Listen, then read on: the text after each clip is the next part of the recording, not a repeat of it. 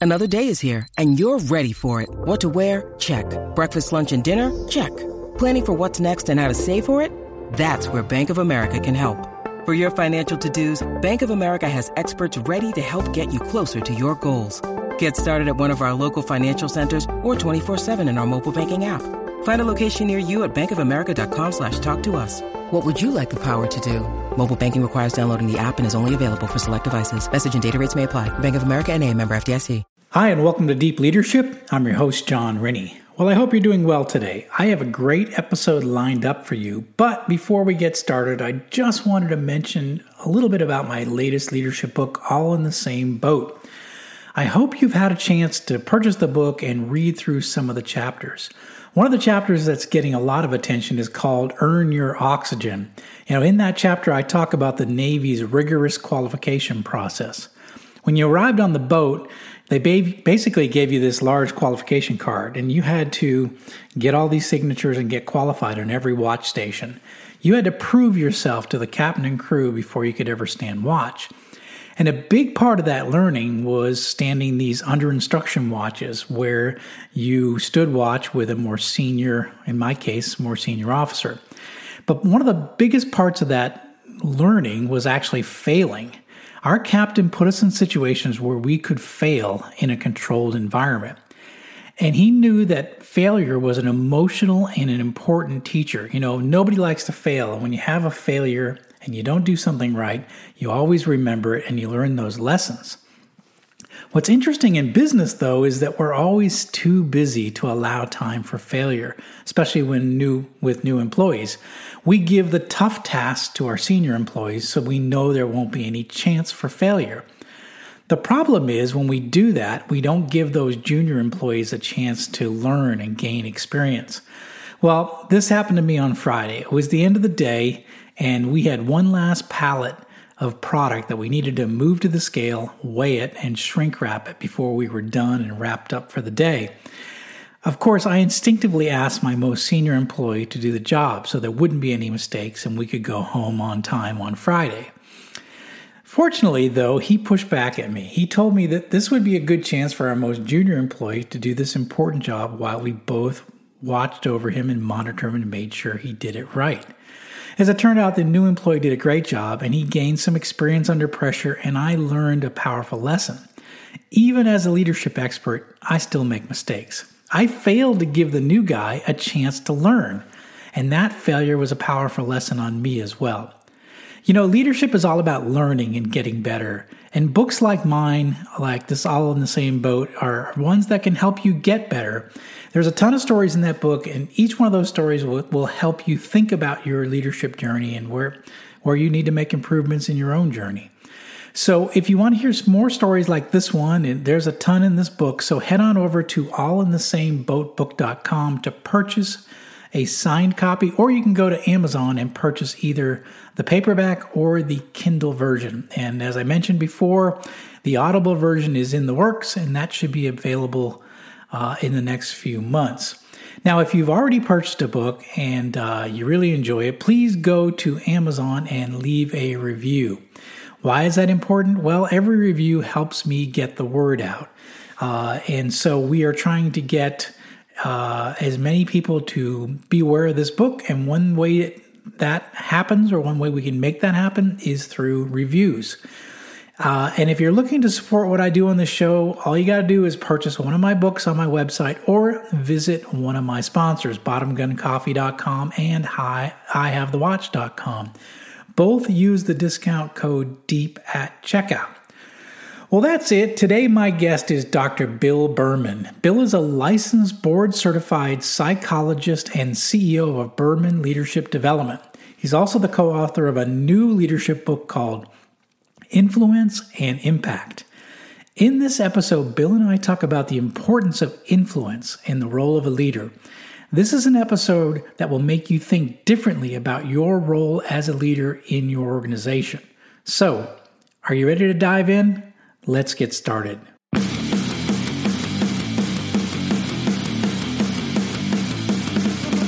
Welcome to Deep Leadership. Leadership is a people business. That's the philosophy of your podcast host, John Rennie. As a former Cold War submarine officer who spent 20 plus years leading businesses in corporate America before starting his own manufacturing business, he knows that leadership matters. Leadership matters. Are you ready for some real world actionable advice from John as well as his expert guests? I'm ready. I'm ready. I'm ready. The show starts right now. Welcome to the Deep Leadership Podcast. Today I'm joined by Bill Berman. Bill is the CEO of Berman Leadership Development, a company that helps leaders develop the core skills they need to create breakthrough results. He's the author of a new book that's just about to come out called Influence and Impact, which provides an easy to follow, common sense approach to building influence in any level of the organization. As John Maxwell reminds us, leadership is influence, nothing more and nothing less. So I'm excited to have Bill on the show to talk about the subject of influence. So, Bill, welcome. Thanks. I'm thrilled to be here, John. First of all, let's uh, talk about your company, Berman Leadership Development. Sure. What do you do and what kind of companies do you normally work with? So, Berman Leadership Development is a uh, bespoke uh, leadership development company that focuses on executive coaching, assessment for development and selection, and team building uh, and onboarding. Those are the four areas that we really focus on. And um, we've been doing this for 15 years. And to be honest, it started with just me. Uh, there wasn't a plan to build a big business. Um, it was really Berman and Associates. And um, I continued to, to do this. I worked with uh, consumer products, I worked with pharmaceuticals. I work with financial services, I work with information services and publishing. And over time, it's just really grown organically. Um, and and and we're now we've got a, a, pretty big cadre of other coaches that work with me, uh, and I consider them my colleagues, not my employees. And I've got a team of really great people working for me uh, who are helping to make all this happen. Oh, that's great. I mean, 15 years, that's something to be proud of. I mean, uh, you know, in terms of growing and, and, especially organically, like you mentioned. I love what I do and I'm going to keep doing it every day. Oh, that's great. That's awesome. so what, um, you know, what would you say makes Berman uh, leadership development so unique? What's your specialty? What, what do, what do your customers say that you offer that other people don't? That's a really good question. Uh, there are a lot of coaches out there. It's a pretty saturated market these days. There are a lot of ways for people to pick this as a second career and to get into it through training and both online and in-person training. Um, what when I made the transition from the software company I was working for to executive coaching, I had a coach, and that coach asked me, "What do you really like doing?" And I said, "I really like helping people do better. Mm. He said, Well, what about executive coaching? That was in 2004. I didn't know what it was. And he said, You've got the advantage of you have both a deep psychology background and you have business experience, line management experience. He said, That's an unusual combination. Mm. Both people have one or the other. He said, I think that'll differentiate you in the market. And it really has. I think it's made a huge difference because I can both empathize with what leaders are going through when they're having to make tough decisions. And at the same time, I can understand them on different levels of both psychology and, and uh, organizations. Hmm. And what I've tried to do over that time is when I bring in new coaches uh, and I onboard them, I look for people who have some kind of business experience and some kind of psycho- psychological background. Hmm. So, um, what differentiates us, number one, uh, is that sort of blend of business and psychology understanding.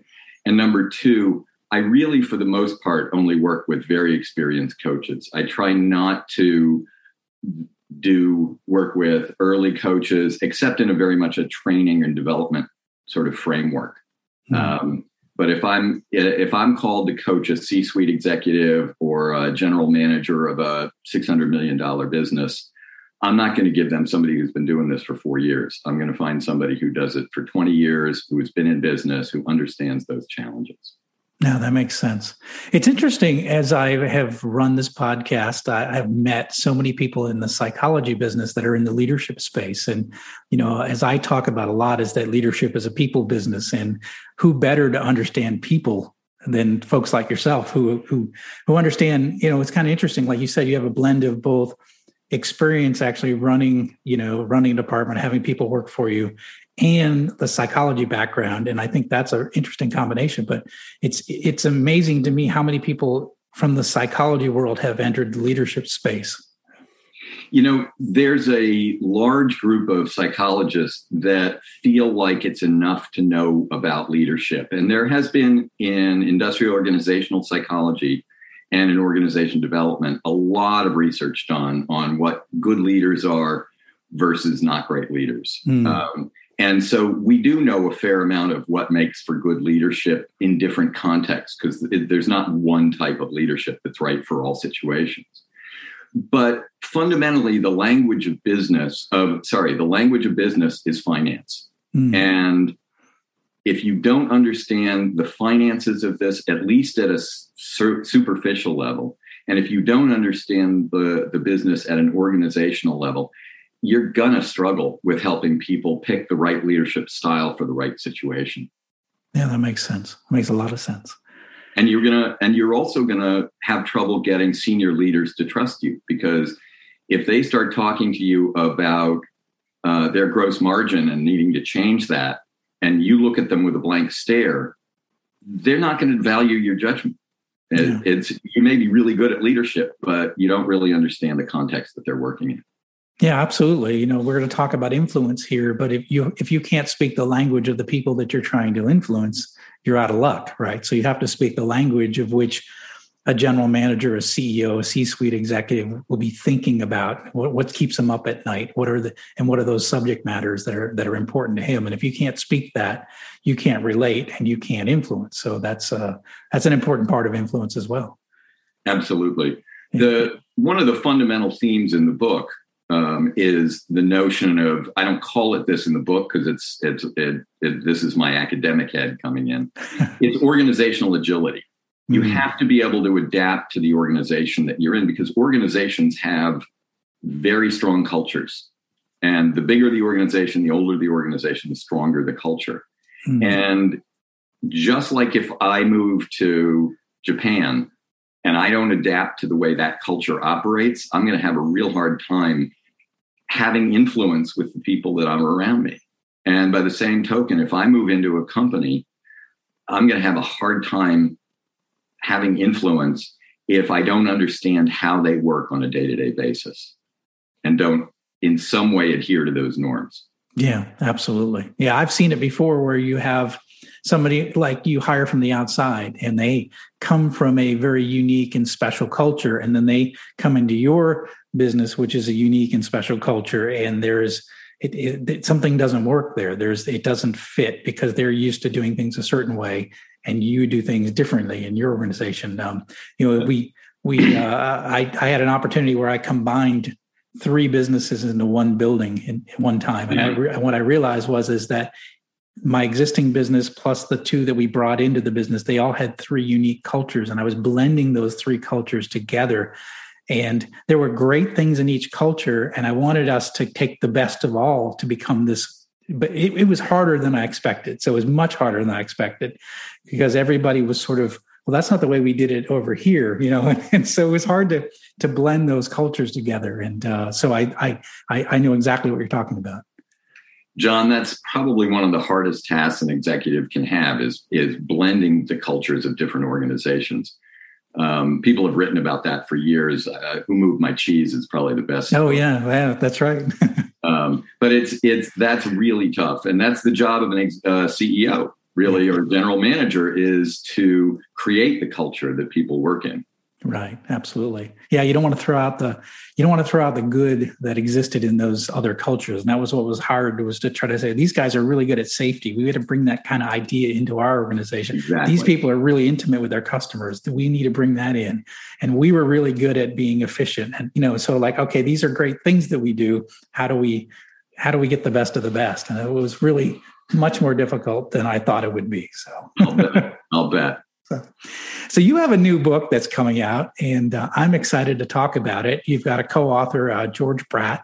It's called Influence and Impact: Discover and Excel at What Your Organization Needs from You the Most. So let's just start off with the basics. Um, what is influence in your definition, and why is it so important in leadership? John, that's a great question. The you know, we all have a job to do. We're given a job and we have to do it. And the first thing you have to do is do that job. And to some extent, that's enough when you're early in your career. As long as you're doing what's the right thing to do, what your boss needs you to do, you're okay. But as you move up in an organization, that gets more and more complicated. And there's mm-hmm. not just one person, there are a lot of people. And in today's, in the way companies are organized these days, a lot of times the people you depend on or the people who depend on you don't necessarily report to you or aren't accountable to you. And so, what you need to do is convince them to work with you and to do things for you. Sometimes it's as simple as getting them to respond to an email. That's true. Uh, because they get people are inundated with emails these days. And so we're looking for you're looking for a way to get other people to pay attention to you. I hear the phrase over and over again in senior leaders, I want a seat at the table. Mm. Well, and you in in our opinion, mine and George, you get that seat at the table uh, by doing three things. It's by knowing yourself really well. It's by knowing your job exact, not just what the job is, but what the key priorities are for your boss, for your boss's boss, for your partners, for your colleagues, and for your customers. And making sure that you're focused on the absolutely right thing to do. Most jobs, number one, it's easy to get overwhelmed by all the different things you have to do. And when that happens, you tend to fall into patterns. You tend to do what you used to do you tend to do what you feel like you're best at. Right. Or you get excited and you start trying to do other people's jobs. Mm. Or you get arrogant and you start trying to do your boss's job. And every time you're doing something other than your own job, you're taking away from your own influence. Mm. And it doesn't, it's not like a, you sit around and say, oh, I'm going to do what I used to do.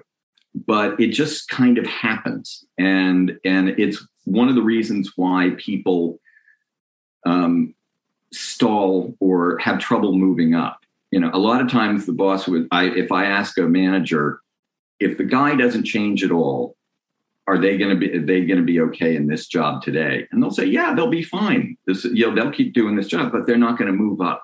Mm. So if you want to move up, if you want more authority, you want more impact on the organization, you have to be able to, number one, build that understanding of your job. Second one we already talked about, which is understanding the culture and adapting to that mm-hmm. culture. And that's that's really important. You've got to be able to understand how people operate on a day-to-day basis. And that's things like how do they communicate? How do they dress? Mm. Um, how do you get decisions made? Um, who has authority and control over decisions? Um, where does money come from? How do you actually get things done? You know this, you've led your own businesses. There are both formal and informal channels for getting work oh, done. yeah, yeah. And knowing that culture and understanding that culture makes a big difference. And the third part, of course, is knowing yourself. Right. It, because people can find themselves in a job where they like the job and don't like the culture, or the culture doesn't fit with their values, or the job doesn't fit with their strengths. And if those things don't match, it's going to be, it doesn't mean you can't succeed, but it's not going to be as enjoyable. It's not going to give you, it's not mm. going to spark joy, right? Right, right. Um, to borrow from Marie Kondo. Right. Um, and we, we all want our jobs to spark joy. Right, right. Yeah.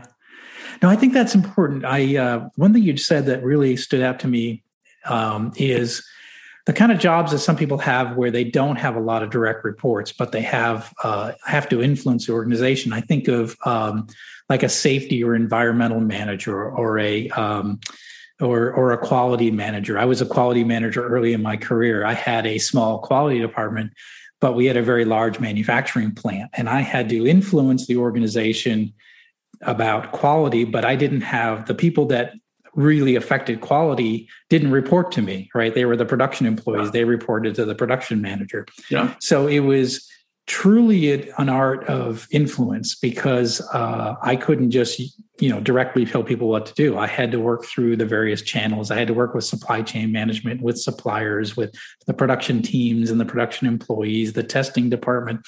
So all these things, I found myself it was a it was all about influence. It was all about because i didn't have any authority. I just could use right. use my words and and but i thought i think you really touched on it. You i had to know the organization how it ticked who had the authority how, how, the right messaging to be able to get people to be interested in what i was trying to say.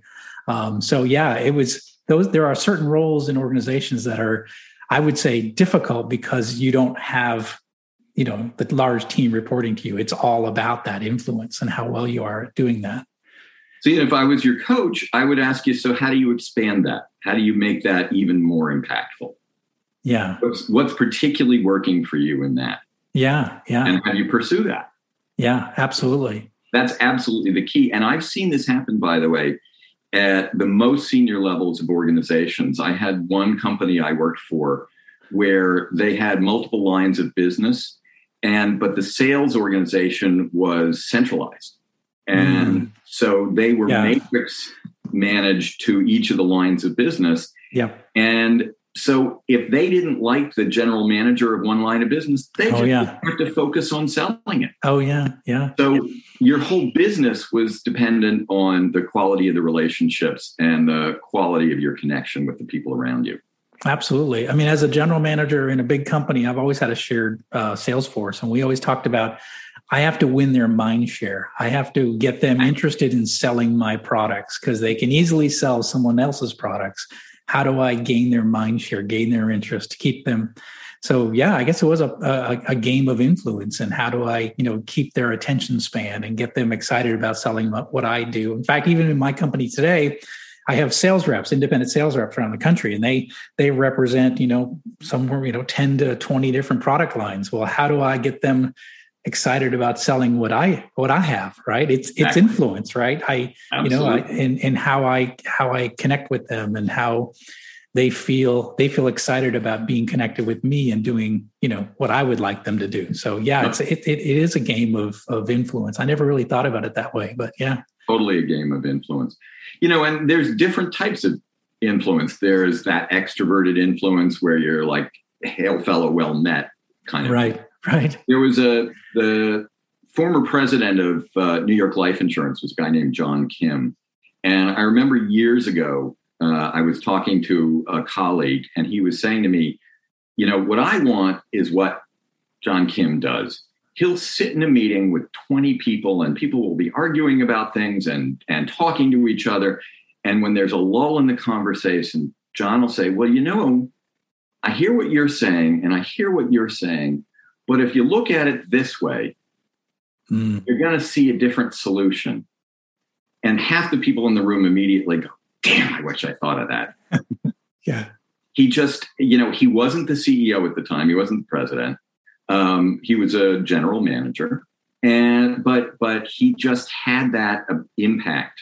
Uh, his timing, his insights, his thoughtfulness, his ability to listen, mm. uh, all played into that ability to have that kind of to influence everybody and have an impact on the organization. Mm. And I think probably over time, um, people looked to him to help connect the dots, you know, and, and so he ended up getting probably more influence as he built that reputation of being a listener and a connector and a uh, and to be able to put together, you know, be able to see a see a connection between different ideas and different concepts. That and doing his job, being successful, and being good at what he what does, made him president. Yeah, wow, Absolutely. it's incredible. You know, um, so you were talking as we got started. Um, so you know, as as a leader, sometimes we might find ourselves where maybe our our ability to sway others goes away where our words and actions don't carry the weight that it used to have, used to. What happens sometimes with leaders and we t- you touched on a little bit about getting comfortable and sticking to maybe things that were so what happens when we start you know losing that influence? What's typically happening with leaders like that? So there are lots of different permutations of it but basically leaders do one of three things they do what's comfortable mm. mm-hmm. they do what gives them power what they wish they had so power and authority or they do what's easy mm. yeah and it, it's one of those three things so they either go back so i've heard the phrase referred to somebody as this person never met a detail they didn't like mm, yeah. or this person uh, has never left a job. They just keep adding new ones. And so there are all these ways that people for example um, and i refer to it as mowing the lawn. It's really easy. We sometimes will go and mow the lawn because it's a discrete task. We know how to do it. We know how long it takes and there's a nice result afterwards. Right right? And whether it's cleaning the house or or mowing the lawn or raking the leaves or whatever, it's really fun to do that and see the product. And when you're a senior executive, there's very little that you do where you immediately see the result of what you're doing. Right. Very true. Right? So you have a tendency to fall back into those things. And if you do too much of that, you're becoming a micromanager, you're doing other people's jobs, you're not delegating sufficiently, uh, and you're not uh, defining what your priorities are. And and one of the questions I consistently ask my clients is, what are the parts of your job that only you can do? Mm-hmm. And to focus on that, because the other things you should be delegating. Yeah. Um, the other side is that sometimes you start to feel your oats. You start to feel good. You think you're doing great, and you want to start running great guns. And that's when you start taking on other people's jobs or taking on your boss's job. And you're going to ruin relationships faster by trying to do somebody else's job for them or trying to tell somebody else how to do their job when they don't want that advice. Mm. You're going to lose those relationships faster than you can blink. Mm. It just it nobody wants to hear what you have to say. Nobody wants you telling them how to do your job people barely want their bosses to tell them how to do their job. Right, right. They don't yeah. want their colleagues telling them how to do their job. Yeah. So it's or taking it on. Um, so it's you really uh, those are the those are the ways you derail. We'll be right back after a quick word from our sponsors. One ping only, please. As I thought, John Rennie's new book, All in the Same Boat, is right over there.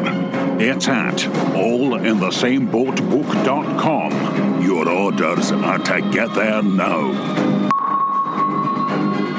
And remember, be careful what you shoot at. Most things in here don't react too well to bullets.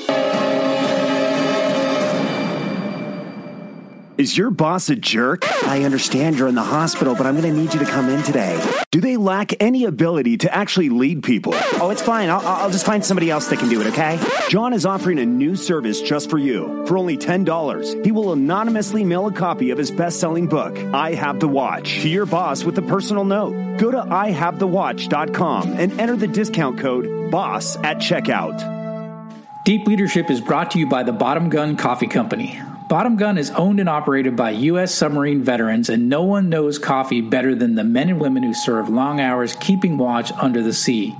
Bottom Gun Coffee Company has a variety of coffee blends designed to keep you moving. From Ahab's Revenge extremely strong coffee to their morning blend, Bottom Gun purchases only premium, certified organic coffee beans from all over the world to create the finest tasting coffee you will ever experience. Bottom Gun is offering a discount to the listeners of Deep Leadership. Go to bottomguncoffee.com and enter the discount code DEEP at checkout. Bottom Gun Coffee, the taste that's qualified.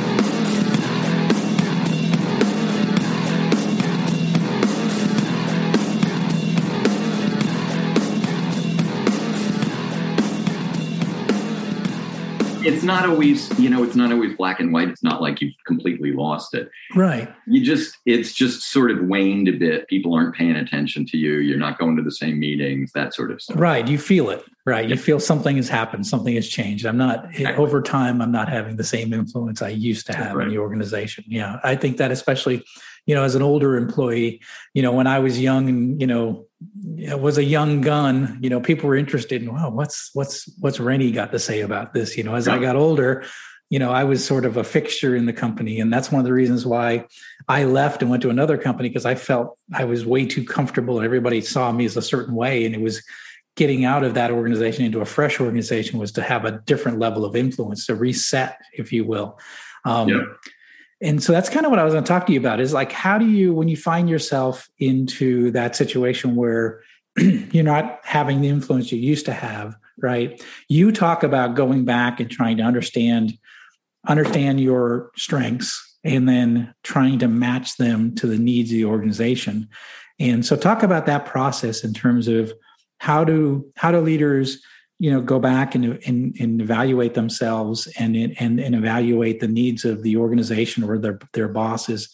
What's that process like and how does that help you in terms of improving your influence in an organization? So it varies to some degree based on how, where you are in your career. So if you're in your if you're early in your career the first say 10 years um, and that i'm making that that's arbitrary. Right. Um, you probably may not know what your strengths are and or you may have some idea about it but it's really good to go out and test that. Mm-hmm. and you can and ask your colleagues ask your boss ask your friends ask your family what do you think i'm really good at? Um, sometimes i'll have people say um, answer the the uh, stem bill is really good at blank or I really like working with Bill because, and you have it, um, you have them answer that question. And so you build up that knowledge. If you've been in business for 15, 20 years, you've gotten a ton of feedback. You've gotten 360s done on you. You've had uh, leadership development programs that you've been in. You've had bosses who have given you feedback. And when I do a coaching engagement with senior leaders, I would say 80% of the time, they're not surprised by the feedback I give them. Mm. They may be uncomfortable with it, they may not right. like it, but they know it. So it's really taking uh, taking a step back and taking a br- brutally honest look at who you are and what you do well, and that'll tell you what your strengths are. Human beings as a group tend to focus on what they do wrong, mm. and they you know, and because we want to fix things and we want to get better at those things. And it makes sense to spend some time on that. But people are successful because of their strengths, not because of, of fix, making weaknesses get better. They excel, they super excel at a couple of things that make them stand out from the rest of the crowd. So you really mm-hmm. need to know what your strengths are. Sometimes I'll ask people, what's your superpower?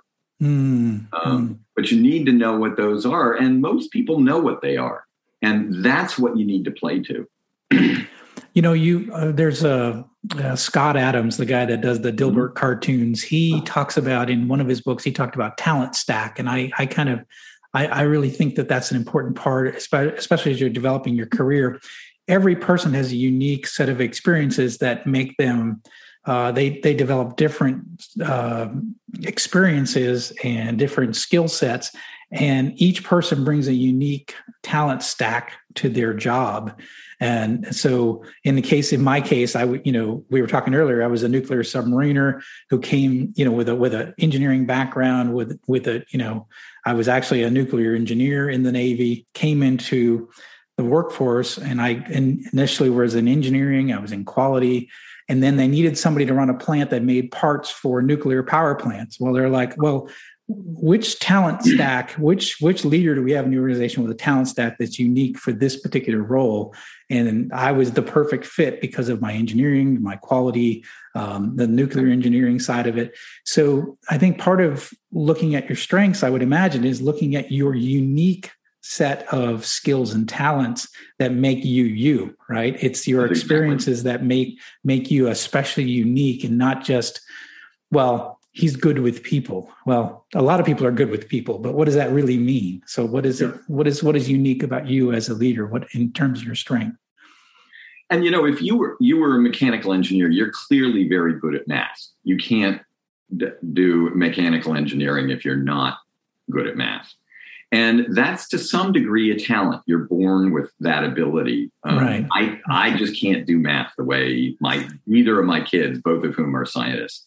Uh, I can't do math the way they do math.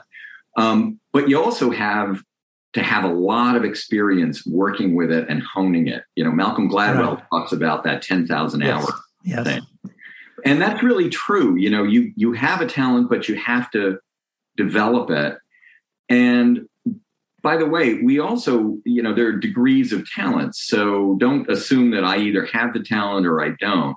Um, Carol Dweck talks about a growth mindset and Mm. it being able to work on something, to practice something, to really drill into it and get really good at it um, is it, it's a matter of taking what you're decent at and and really actualizing that, making that really substantial.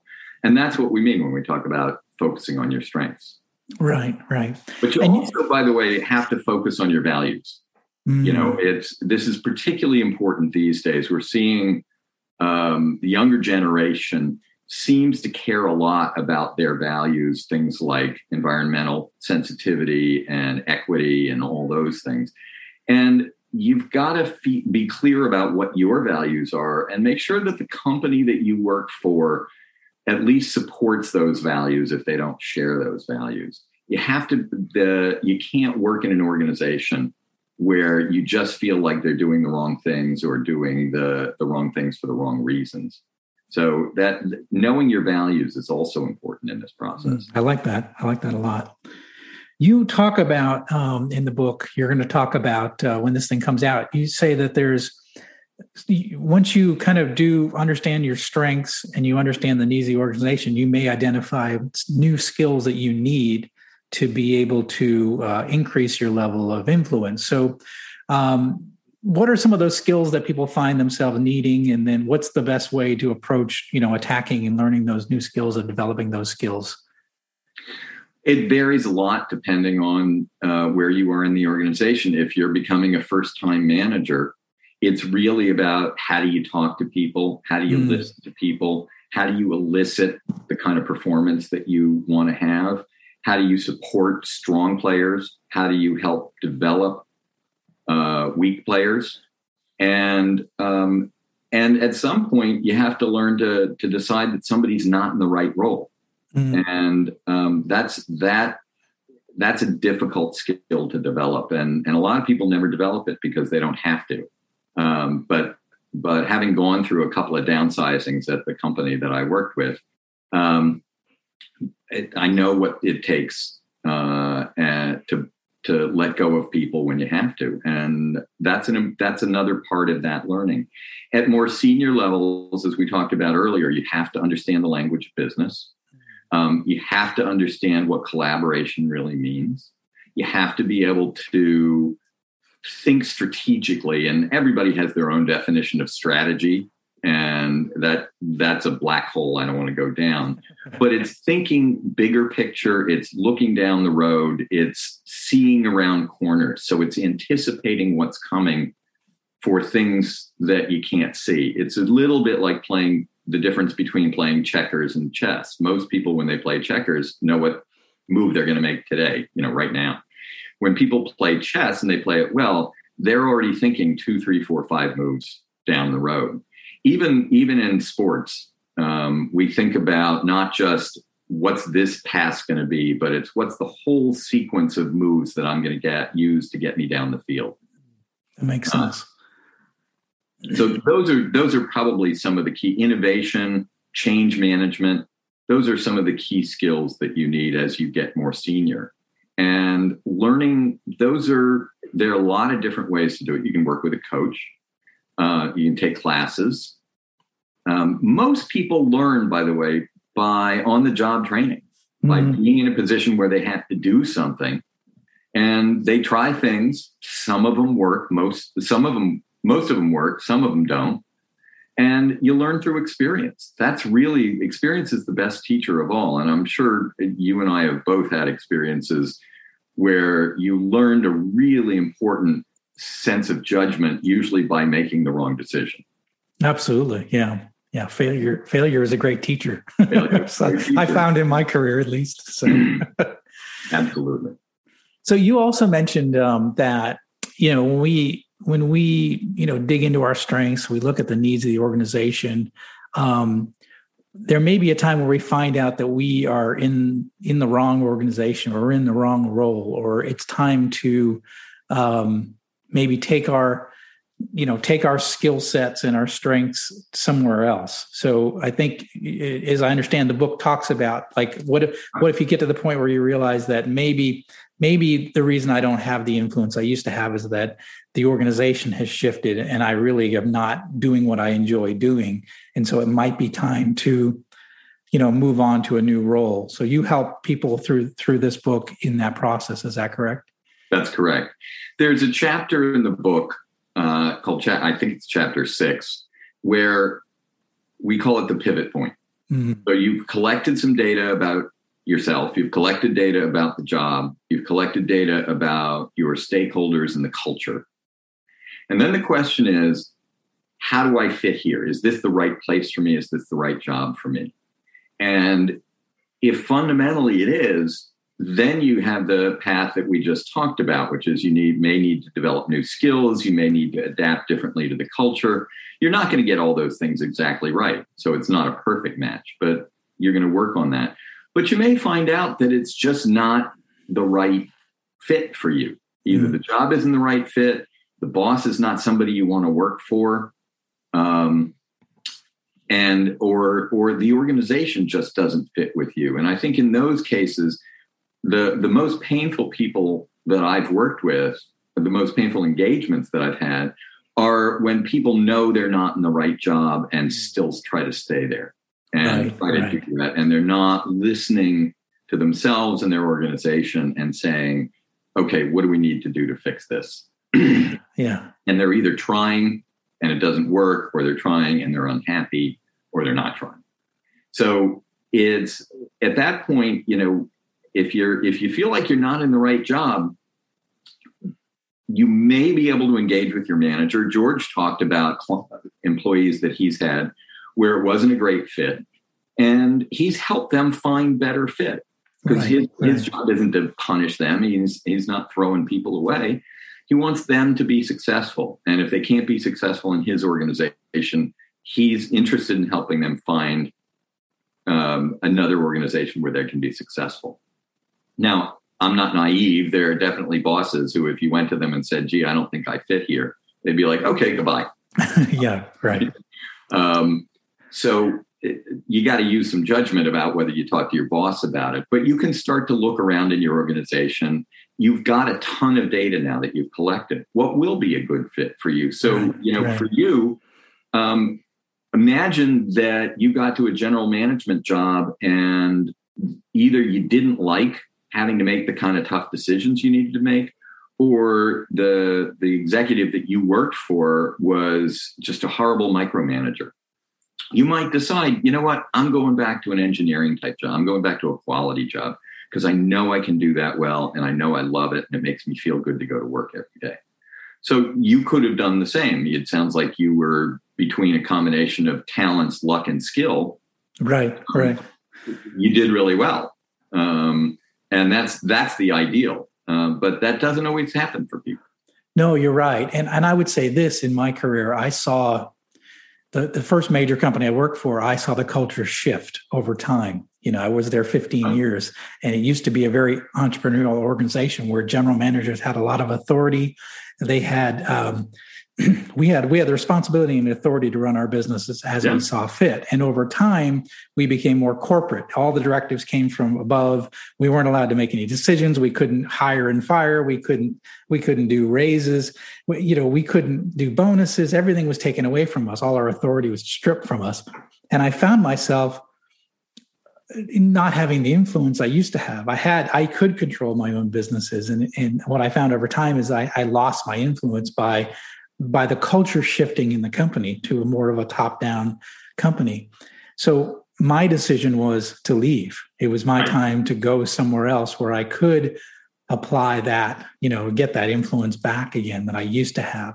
And so I would just encourage anyone who's listening to it is you may be doing everything right and then the company culture shifts from underneath you and you lose your influence not by anything you've done differently or or wrong it's just that the company has shifted it might be time to go when you find yourself in those uh, positions absolutely but you can also imagine someone who's in a position where they've their mortgage they've got kids in college yeah, yeah. Um, and they're in a situation where they think i can't rock the boat yeah, yeah. So, and and they're scared and they're yeah. scared for a good reason and that's where people really struggle i think yeah. Is, is, when when they feel sort of stuck or feel like there's no way out yeah, yeah. and what i would tell most people is there's there's ways out more often than you think. There i was there's going to say there's there's always a way out. I think uh you know you've been around a long time. I've been around a while. So you know there's always opportunities. There's always you know and it may not be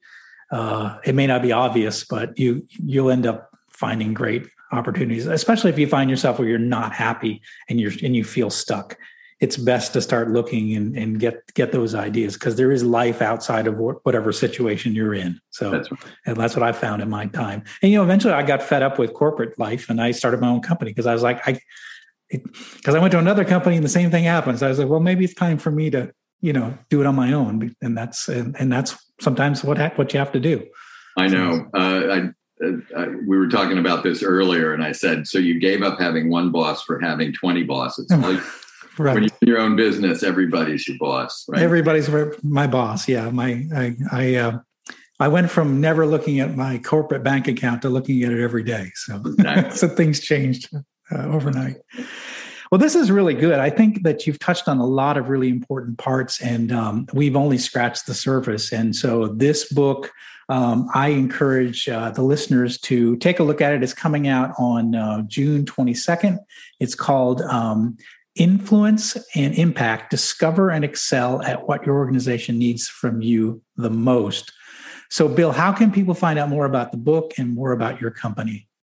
So my website has all the information. Uh, it's got a page on the books. It's got a page on our on me. It's got pieces on all our consultants, uh, which is www.bermanleadership.com. It's B E R M A N leadership, all one word. Um, and the book is going to be available on Amazon, on Barnes and Noble. You can you can even buy it on our through our site. Um, uh, we sell it in, in, individual books. We sell it in bulk. Um, and uh, we give presentations or consultations to organizations if they buy, you know, a bunch of books. Um, that's really the place to go. Okay. Leadership.com. Okay. We'll put uh, a link to that in the show notes. So, Bill, thank you very much for being on the show and sharing all of your uh, insight. And uh, I'm excited about this book. I think that um, you're touched on a lot of really important things here. And uh, I don't think that we think about influence enough uh, in our day to day work. So I think uh, this uh, discussion is really hopefully uh, it'll get people to think a little bit more about how they're influencing in their organizations and how they can get better at influencing and and uh, or potentially may have to move someplace else where their where their influence would be better accepted, if you will. Uh, so this book is going to help you determine that, help you figure out your strengths, how to, how to fit them into your company culture, and uh, how to get better at influence. Thanks very much, John. It's been a real pleasure talking with you today. Okay. Thank you, Bill.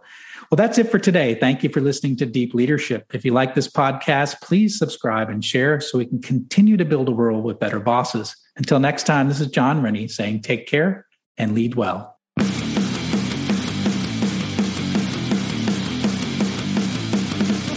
Thank you for listening to Deep Leadership. Thank you. Thank you. Thank you. Thank you. Thank you for all you do. We hope you enjoyed today's episode. For more information and updates, please visit our website at www.deepleadershippodcast.com or johnsrennie.com. Until next time, take care.